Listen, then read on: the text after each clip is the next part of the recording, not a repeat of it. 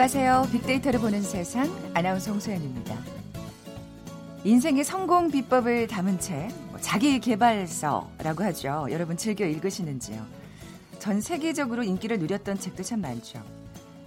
하지만 성공을 위한 엄청난 비밀이 있을 거란 기대가 커서인지 실망하는 경우도 많잖아요.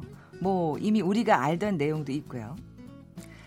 읽고 또 차려온 책을, 책을 사도 우리 인생은 참 제자리인 경우가 많은데요. 그래도 여전히 이런 자기개발서에 다시 관심을 갖게 되는데 그 이유는 뭘까요? 결국 실천이라는 비밀을 깨닫지 못해서가 아닌가 싶습니다. 남다른 성공의 비법을 찾기보다는 긍정의 힘, 또 그걸 실천하는 인생의 진리가 먼저 아닐까 싶은데요. 꾸준한 실천이 있다면 머지않아 분명 성공적인 인생, 만족스러운 삶이 여러분 앞에 다가올 겁니다.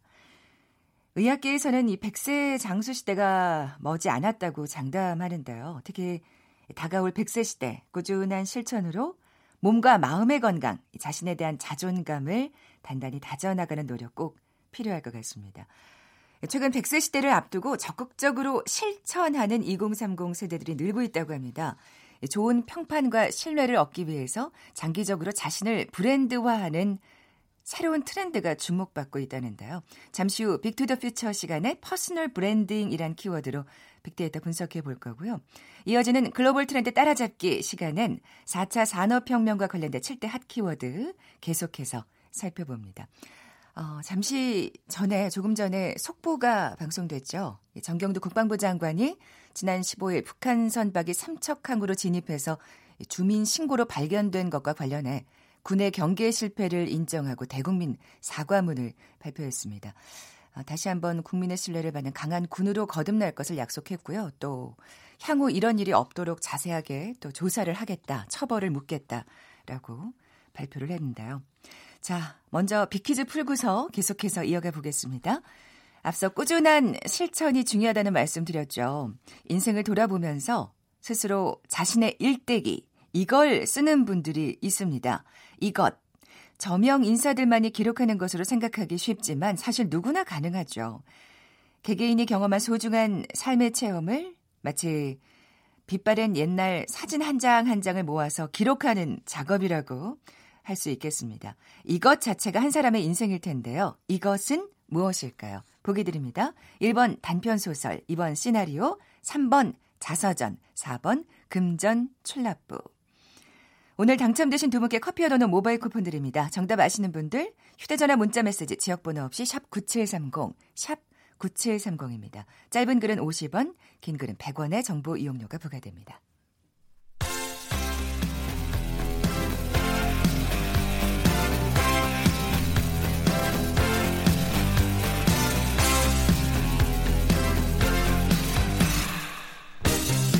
트렌드는 10년마다 반복된다. KBS 1라디오 빅데이터로 보는 세상. Big to the Future. 최신 핫 트렌드와 복고 문화를 두루 살펴보는 시간이죠. Big to the Future.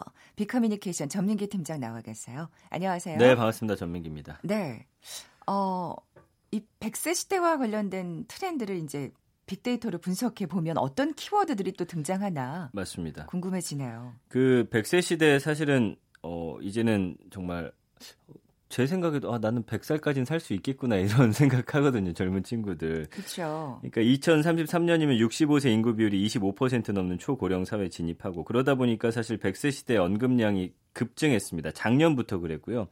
2010년부터 2017년까지는 사실 뭐 고령 사회나 100세 시대 언급이 만 건 이하였는데 2018년에 48,500건, 올해도 벌써 29,000건 언급되면서 관심이 조금씩 높아지고 있는 상황이에요.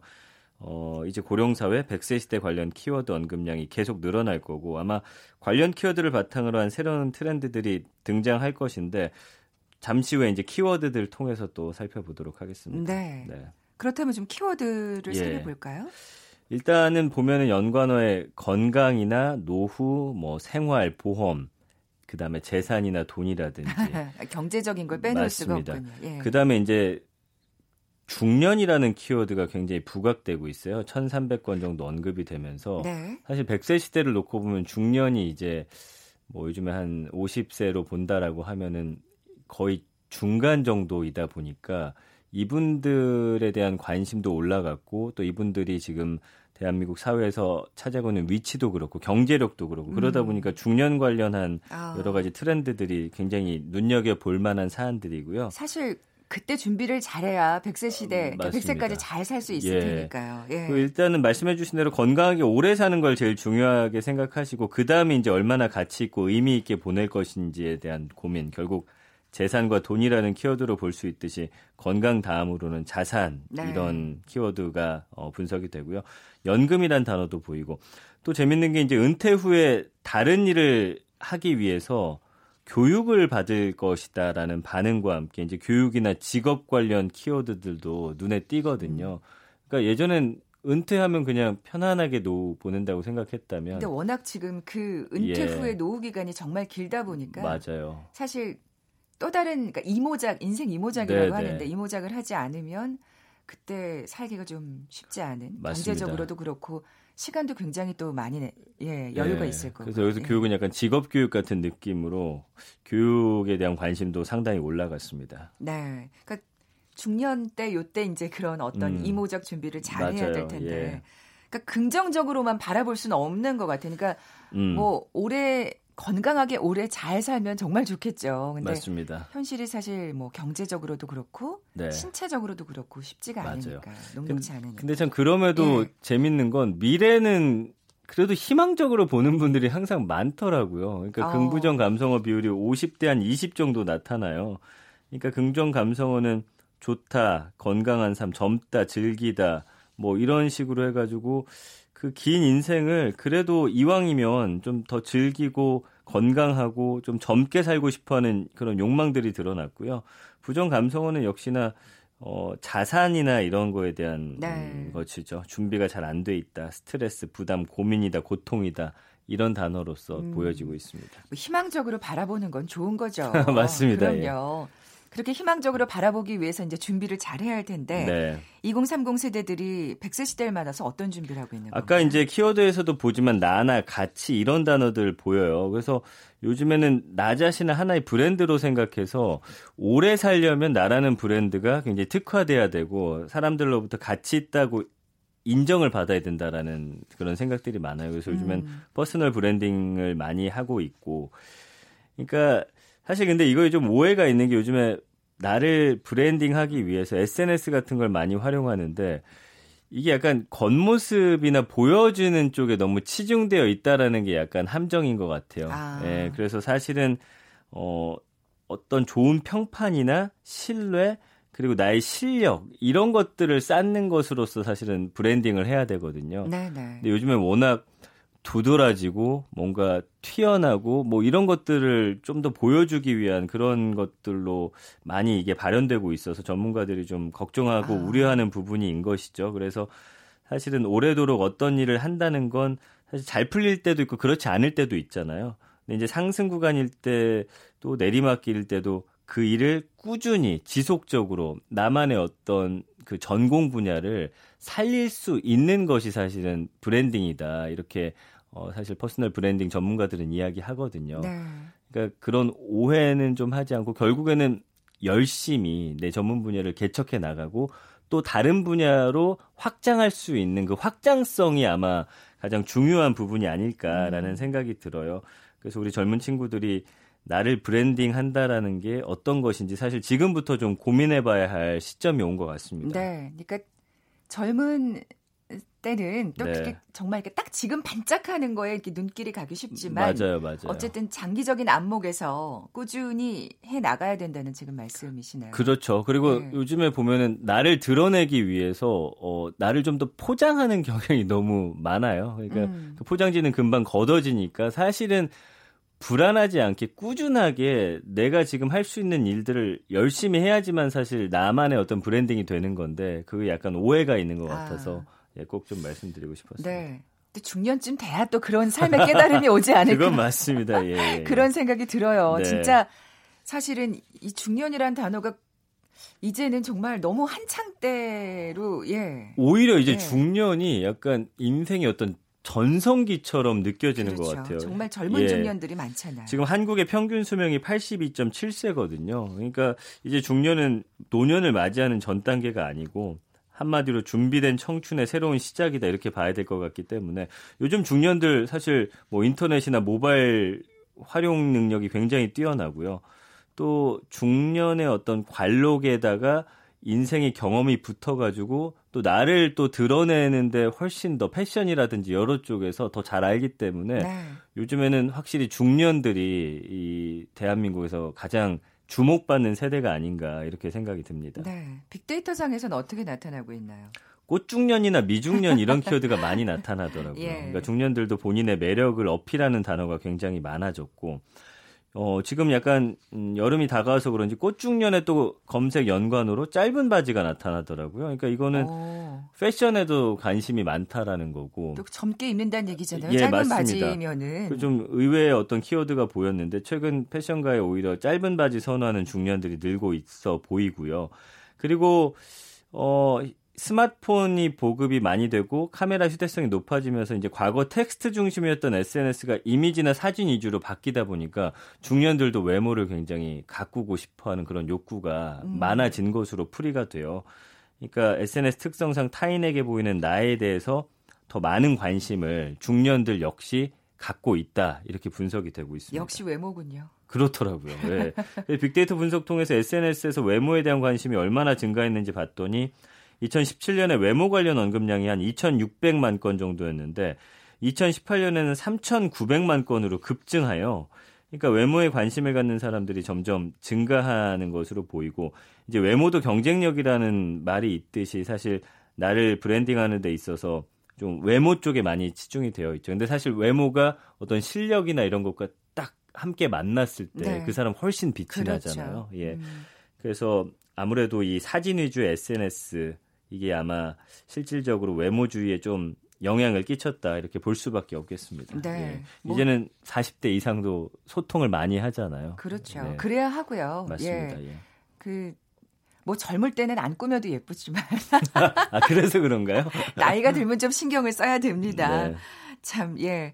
전 100세 시대에 맞는 인생 설계가 이렇게 달라지고 있구나 하는 걸 느낄 수가 맞아요. 있네요. 예. 뭐 인생 이모작이 아니라 요새는 삼모작이라고 이야기하더라고요. 그래서 예. 아직 뭐 주거, 일자리, 복지, 사회 시스템이 100세 시대에 맞춰져 있지는 않아요. 그래서 과거에는 은퇴해서 일로부터의 어떤 해방 꿈꿔왔다면 이제는 은퇴 후 일을 통한 행복을 좀 추구하는 분들이 많아졌고 그만큼 아직 일할 수 있는 나이라는 전제도 깔려 있고 중년이 이제 과거처럼 남은 삶을 보내고 있다가 사실 위험해질 수 있다는 걸 네. 본능적으로 직감하고 있다라고 키워드를 통해서도 알 수가 있고요. 고령화가 지금 세계에서 가장 빠르게 진전되고 있기 때문에 중년을 넘어 노년의 어떤 새로운 트렌드도 더 많이 등장을 해줘야 됩니다. 음. 예, 그래서 중년도 이제는 계속 평가받는 시대여서 약간의 스트레스도 있을 수 있지만 어쨌든 중년 이후의 삶의 목표는 무엇인지 또 어떤 노력하고 있는지 어, 이런 것 들이 다 함께 동반이 되어야지만 아까 말씀해 주신 대로 100세 시대 이제 노년은 뭐 90세 이상을 노년이라고 부를 수 있는 그런 시대일 수도 있거든요. 그러니까요. 그러니까 사실은 아까 말씀드린 대로 이 사회적 시스템부터 해서 노년의 트렌드 이런 음. 것들이 잘 뒷받침되어야지만 사실 행복한 100세 시대를 함께 보낼 수 있지 않을까 예상을 해봅니다. 네. 그러니까 예. 중년 때까지 정말 준비를 잘해야겠다는 또 생각이 맞습니다. 드는데요. 예. 참, 사실 노년에 어떻게 살 수 있을까 보면 진짜 아까 그 키워드에서도 보였습니다만 연금이 먼저 가장 그쵸. 떠오르잖아요. 근데 이제 100세 시대라고 실감이 되는 게 이제 연금에 대한 솔직히 말씀드리면 신뢰는 조금 없어요. 그러니까 많이 못 받을 것이다라는 마음은 있지만 그래도 그 외에 또 의지할 곳이 없다라는 그런 반응들이 있기 때문에 어, 요즘에 어떤 트렌드는 뭐냐면 연기 연금을 신청하는 거예요. 이건 뭐냐면 늦게 받고 좀 더 많이 받겠다라는 아, 분들이 늘고 있다라는 예, 예. 거거든요. 그러니까 연기연금 신청자가 2012년에 7천 명이었는데 2017년엔 지금 2만 2천 명으로 늘었어요. 그러니까 이거는 또 어떤 걸 얘기해 주냐. 65세 이상 장년층의 경제 활동 참가가 그만큼 더 늘었다라는 그런 또 것이거든요. 반증이겠네요. 그래서 2010년에 29%였는데 지난해 32%까지 증가했어요. 그러니까 이제는 65세가 넘어서도 그 일을 계속 하는 분들이 늘어나고 있고 그러다 보니까 연금을 좀 보험 삼아서 뒤로 밀어 가지고 음. 더 많은 금액을 받고 싶어 하는 분들이 많다. 근데 이거는 어떻게 보면 지금 평균 연령이 82세인데 그럼 우리가 언제까지 일해야 돼야 하는 것이냐 사실 그런 씁쓸함도 남겨주는 아. 그런 어, 단어거든요. 그래서 사실 아까 말씀드린 대로 이게 모든 것이 함께 맞물려서 이루어져야지만 그렇죠. 지금 중년 이후의 세대들이 100세 시대를 맞이해서 더 나은 삶을 살 수 있지 않을까 예상을 해봅니다. 네, 참 100세 시대를 맞아서 많은 게 변하고 있다는 생각이 들고 네, 네, 네. 또 변해야겠다는 생각도 들고요. 맞습니다. 비퀴즈 내주고 가세요. 네. 그 오늘은 100세 시대 자신을 브랜드화하는 것에 대한 얘기를 해봤습니다. 그런 분들이 이것 한번 써보시는 건 어떨까 싶은데 이건 저명 인사들만이 기록하는 거 생각하기 쉬운데 사실 누구나 가능합니다. 개개인이 경험한 소중한 삶의 체험을 마치 빛바랜 옛날 사진 한 장 한 장 모아서 기록하는 작업이라고 할 수 있는데요. 이것은 무엇일까요? 1번 단편 소설, 2번 시나리오, 3번 자서전, 4번 금전 출납부. 네, 정답 아시는 분들 저희 빅데이터를 보는 세상에 지금 바로 문자 보내 주십시오. 휴대 전화 문자 메시지 지역 번호 없이 샵 9730입니다. 짧은 글은 50원, 긴 글은 100원의 정보 이용료가 부과됩니다. 빅토더 퓨처 빅커뮤니케이션 전민기 팀장과 함께했습니다. 고맙습니다. 감사합니다. 잠시 정보센터 헤드라인 뉴스 듣고 돌아올게요. 6월 임시국회 회기 일정이 오늘부터 시작됩니다. 더불어민주당 이인영 원내대표는 북한 어선이 아무런 제재 없이 삼척항 부두에 진입한 사건과 관련해 해상 경계 작전에 허점이 드러난 것이라면서 삼척항에 정박하기까지 군이 아무런 대응을 못한 건 변명의 여지가 없다고 말했습니다. 바른미래당 오신환 원내대표가 강원도 삼척항에서 발견된 북한 목선과 관련해 국회 차원의 국정조사와 정경두 국방부 장관에 대한 해임 건의안 제출을 추진하겠다고 말했습니다. 국제 유가가 상승했지만 농산물 가격이 하락하면서 생산자 물가가 전월 대비 보합을 나타냈습니다. 지금까지 헤드라인 뉴스 조진주였습니다.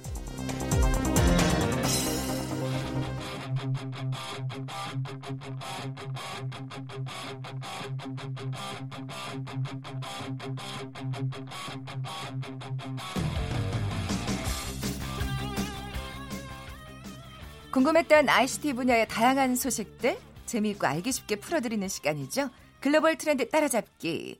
4차 산업혁명 7대 키워드 살펴보고 있는데요. 아, 역시 한국인사이트 연구소 김덕진 부소장 나와 계세요. 안녕하세요. 네, 안녕하세요. 지난주에는 로봇 얘기 네. 나눠봤습니다. 오늘은 어떤 키워드 갖고 나오셨어요? 네, 오늘은 어느덧 이 4차 산업혁명과 관련된 7개 키워드 중 마지막 7번째. 아, 네. 벌써 그렇게 됐군요. 네. 예. 자율주행 기술에 대해서 한번 얘기해 보려고 합니다. 아. 네, 뭐 자율주행차 많이 들어보셨을 거예요, 그래요. 요즘에. 네. 근데 또 사실 거기에 대한 음. 그, 그, 두려움, 음, 불안감이 그렇죠. 또 예, 동반되는 것도 사실입니다. 네, 뭐 예. 어떻게 보면은 자율주행차 많이 들어본 키워드고 요즘 많이 나오니까 뭐 불안감도 여러 가지 있을 텐데요. 자동차 분야 중 이 자율주행 기술이야말로 이 4차 산업혁명의 핵심 기술 중 하나로 이제 주목을 받고 있어요. 네. 그래서 오늘은 자율주행차를 포함한 이 자율주행 기술에 대해서 한번 이야기해 보도록 하겠습니다. 네, 그럼 자율주행차에 대해서 좀 자세히 예, 정리를 해볼까요? 네, 일단은 자율주행차라는 거는 이제 정말 말 그대로 운전자가 핸들, 뭐 가속 페달, 브레이크 등을 조작하지 않아도 설정된 목적지를 향해서 갈 수 있는 자동차겠죠.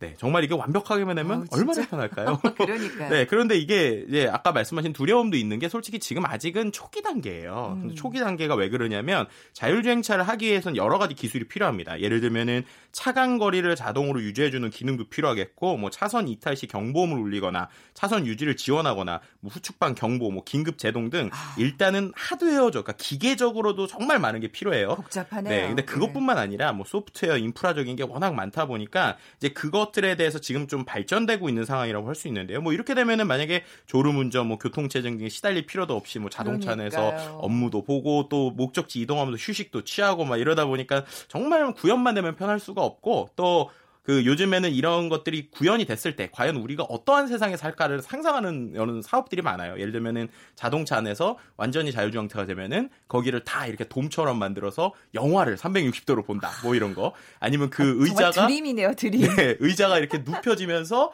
그 안에서 뭔가 좋은 향기가 나오면서 뭐 이렇게 안마들 한다든가 뭐 이런 식의 좀 새로운 어떤 아이디어들이 아, 네, 이런 것들이 이제 최근에 또 자율주행 시대를 준비하면서 여러 가지 아이디어들이 나오고 있는 상황이기도 합니다. 되기만 한다면야. 그렇죠. 그렇죠.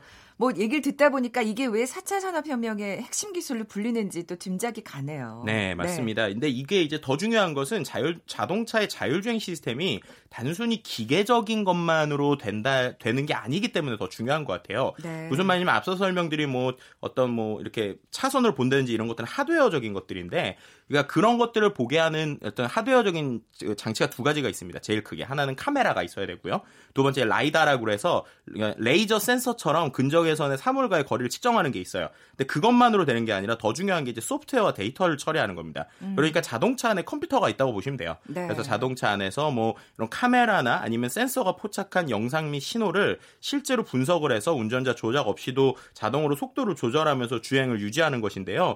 이를 위해서는 수많은 정보를 실시간으로 분석하고 분류하는 결국 이제 인공지능 그리고 그러니까요. deep learning 이런 것들이 좀 필요하고요. 또 그 안에서 빅데이터 기술을 통해 가지고 실제로 지나가는 사람들이 보행자인지 사람인지 뭐 고양인지 이런 걸 계속 체크할 수 있는 이런 기술이 분명히 필요합니다. 그러니까요. 네, 그래서인지 최근에 어떤 이 그 자율주행차 시장을 보면은 단순히 자동차 회사만 있는 게 아니라요. 오히려 IT 회사들이 상당히 좀 핵심 영역들을 차지하고 있어요. 아, 그만큼 수밖에 네, 없겠네요. 인공지능, 뭐 빅데이터, 클라우드 뭐 이런 것들이 상당히 중요해진다라고도 볼 수 있겠죠. 네, 그러니까 진짜 복잡한 뭐 하드웨어뿐만 아니라 소프트웨어가 정말 눈부시게 섬세하게 그렇죠. 처리를 할 수 있어야 된다는 얘기인데 그 단계가 있겠어요. 네, 맞습니다. 예. 이 자율주행 단계는 좀 몇 단계가 있는데요. 일단 뭐 여러 가지 나누는 것들이 있지만 그 중에서 미국에서 이제 도로 이제 미국 교통부 도로교통안전국에서 5단계로 좀 나눴어요. 그래서 이제 0단계는 아무 장치가 없는 자동주행가 아닌 거고요. 1단계가 요즘에 조금 있는 거예요. 뭐냐면 아. 일종의 보조해 주는 cruise control 뭐 이런 것들 있잖아요. 네네. 네, 그냥 이제 누르게 되면은 자동으로 속도를 유지해 준다든지 음. 이런 식의 단일 주행 보조 기능이고 그게 1단 계 2단계. 네, 그렇죠. 아. 최근에 2단계가 조금씩 나오고 있어요. 이건 뭐냐면 차선을 유지해 주는 게 이제 같이 있는 거죠. 그러니까 떨림이나 이런 것들. 그리고 이제 그다음 3단계부터가 이제 어느 정도 자율주행에 가까운 이제 제한적 자율주행이라고 할 수 있을 것 우리가 같은데. 우리가 꿈꾸고 있는. 네, 근데 여기는 중요한 게 아직까지는 운전자의 개입이 필요한 상황입니다. 아. 그래서 일부 미국에 있는 자동차들은 여기까지 뭐 갔다라고 표현하는 데들도 있고 결론적으로 4단계 full self driving automation 그러니까 완벽하게 안전한 자율주행은 어떤 상황에서도 사람의 개입이 없이 가야 되는데 지금은 전체적인 기술이 한 2.5단계 전후 정도라고 볼 수 있을 것 같아요. 그렇군요. 네, 그리고 이제 이런 것들에 대해서 향후에 이제 조금 더 개발하겠다라고 하지만 어, 어떤 분들은 빠르면 2020년 혹은 2030년 전후가 됐을 때 자율주행이 현실적이 될 것이라고 보고 있는데 그나마 이제 한 단계 우리가 좀 주목해서 보고 있는 게 2020년 도쿄 올림픽입니다. 네. 그때 이제 실제로 도쿄에서 이제 뭐 일본 자동차 회사나 여러 이제 IT 회사들이 자율주행을 제대로 선보이겠다라고 하고 있는데 과연 그때 어떻게 될지 한번 지켜볼 만한 포인트가 될 것 같아요. 그러니까 지금은 2.5단계인데 그때쯤 네. 되면은 뭐 3단계, 4단계까지도 지금 그렇죠. 네. 일부 구간이긴 하지만 그들의 아. 꿈은 4단계를 일부 구간이긴 한 좀 보여주겠다라고 좀 목표를 잡고 있는 상황이기도 합니다. 야, 그럼 2020년 얼마? 어이구 진짜. 그러니까요. 진짜 가능할까봐 지금 음. 이렇게 우와, 좀 설렌다는 느낌이 드는데 네. 진짜 많은 게 바뀌겠죠. 자율주행차가 이제 우리 도로에 다니게 된다면. 그렇죠. 이제 뭐 많은 자동차 전문가들이 뭐 2035년 정도 되면은 뭐 자동차 및 무인 자동차 및 자율주행차가 1200만 대가 될 거다. 뭐 이렇게 얘기하기도 있고 2050년 되면은 모든 차가 자율주행차로 대체될 거다. 뭐 이런 이제 예상들도 나오고 있어요.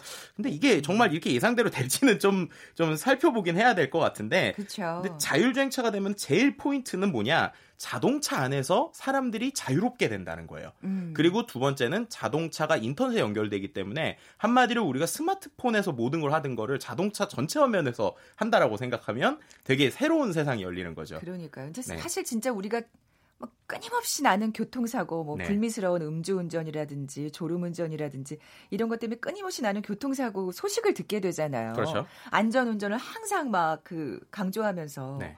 근데 자율주행차가 다니게 되면 사실 이런 데 대한 스트레스가 없어지는 거잖아요. 그렇죠. 우선은 기본적으로. 네, 그것뿐만 아니라 쇼핑의 개념도 아예 바뀔 수 있어요. 네, 이게 어떻게? 무슨 말이냐라고 네, 볼수 네. 있을 것 같은데 이런 겁니다. 자동차 안에 그 자율주행을 하기 위해서는 일단 카메라가 다 있고 그리고 이제 통신과 데이터가 쌓여요. 그래서 한 회사에서는 어떤 아이디어까지 지금 생각하고 있냐면 우리 창문 있지 않습니까? 자동차에 있는 창문이 정확하게 창문이 아니라 액정 화면인 거예요. 그러면 카메라로 액정을 아, 비춰주는 거죠. 네. 그럼 어느 상상까지 하고 있냐면 길가를 지나가요. 지나가다가 제가 옆에 예쁜 옷가게가 있었어요. 근데 옷가게를 지나친 거죠. 그러면 우리가 마치 스마트폰에서 화면을 돌리듯이 이렇게 전 화면을 이렇게 돌리는 거예요. 그러면 이미 지나간 가게인데 그 지나간 가게가 창문에 디스플레이로 보이는 거예요. 그리고 거기를 터치를 하면 그 야. 안에 있는 제품들을 우리가 꼭 인터넷에서 쇼핑하듯이 이렇게 구매할 수도 있을 것이다. 라는 이런 상상까지 하고 있어요. 그러니까 자동차가 우리의 영화관이 되기도 하고 쇼핑몰이 되기도 하고 모든 건강을 치료하는데 이런 것들을 해서 결국 나는 그냥 도착지까지 도착하는데 그 안에서 뭐 힐링도 되고 쇼핑도 하고 이런 걸 다 할 수 있는 그러니까 기존의 상상을 뛰어넘는 그러니까 제2의 스마트폰이라고 최근에 자동차가 불리는 이유도 결국엔 이 자율주행 시대가 됐을 때의 상상력들이 지금 쏟아지고 있다. 그래서 4차 산업혁명의 핵심이 될 것이다라고 얘기를 하고 있는 것이죠. 도로에서 버리는 시간 굉장히 아까우시는 분들 많은데 시간 활용도 진짜 제대로 할 수 있겠네요. 네, 뭐 그때가 되면은 이제 우리 스튜디오도 보이는 라디오로 VR처럼 쫙 이렇게 보면서 갈 수도 있지 않을까. 이렇게 아. 보일 수도 있겠죠. 단순히 라디오를 듣는 게 아니라. 그렇군요. 네. 근데 그게 지금 이게 정말 SF 영화 속에서나 나올 직한 그 네. 얘기가 그러니까 35년, 50년 네. 지금 그렇게 예상하고 있단 말씀이시죠. 그렇죠. 그리고 이거의 일부 프로토타입, 그러니까 일부의 시범은 한 2020년에도 우리가 좀 볼 수 있지 않을까라고도 지금 생각하고 진짜 있습니다. 내년인데 이야 이게 진짜 아니 근데 네. 아까도 말씀하셨지만 제대로 될지는 두고 봐야 된다고 하셨잖아요. 네, 이거의 가장 큰 한계가 우리가 이제 제일 놓쳐서는 안될 게 예를 들어서 그게 뭐 도쿄 일부 지역에서 되거나 요즘에 뭐 판교에서도 지금 시범 지역을 하고 있거든요. 그렇다고 전국이 다 되느냐? 이건 아니에요. 이게 그렇죠. 되게 중요합니다. 왜냐하면 네. 그 단순히 이 4차 산업 그러니까 자율주행이 하드웨어적인 기술뿐만 아니라 아까 말씀드린 대로 도로에 대한 소프트웨어 그리고 또 5G 같은 통신이 또 같이 붙어야 돼요. 그러다 보니까 예를 들어서 뭐 미국 실리콘밸리에서 아주 잘 운전한다고 그 데이터를 그대로 서울에 갖고 온다 이건 불가능합니다. 왜냐하면 기계 자체는 되더라도 카메라가 지금까지 인공지능을 통해서 학습한 데이터들이 있기 때문에 네. 그 지역은 잘 돌지만 그걸 그대로 갖고 온다고 서울에서 못 하는 거예요. 그러니까 그걸 또 학습시키는 수많은 데이터 그리고 그것을 위험이 생겼을 때 바로 막을 수 있는 5G 같은 기술들도 필요한데요. 이런 기술이 결국엔 4차 산업혁명의 핵심 기술이다 보니까 그것들이 다 합쳐졌을 때 정말로 4차 산업혁명 시대가 왔다라고 우리가 얘기할 수 있는 어떤 지표가 자율주행차가 얼마나 우리에게 적용되느냐로 어떻게 보면 반대로 얘기할 수 있지 않을까라고 볼 수 있을 것 같습니다. 네. 좀또 얘기를 듣다 보니까 멀게 좀 네. 느껴지는데요. 이게 그렇게 그 복잡한 모든 네. 것을 다 인공지능이 습득하고 그걸 자유롭게 구사하기까지는 좀 시간이 걸리지 않을까 하는 생각이 들고요. 여기에서 이제 사람의 힘이 또 필요한 부분이 있어요. 왜냐하면 네. 학습을 시키기 위해서 많은 데이터가 필요한데 그래서 이게 국가별로 상당히 차이가 날 수 있어요. 예를 들면 중국이나 미국에서 상당히 공격적으로 하는데 한 그래픽 카드 원래 원래 그래픽 카드 만들는 회사거든요. 근데 그 그래픽 카드 만들는 회사가 인공지능 때문에 갑자기 인공지능 회사가 됐어요. 근데 이 회사에서 요즘 어떻게 하고 있냐면 인도에 15,000명을 고용을 해서 네. 이 인공지능 학습시키는 데만 그 인원을 쓰고 있어요. 자율주행차.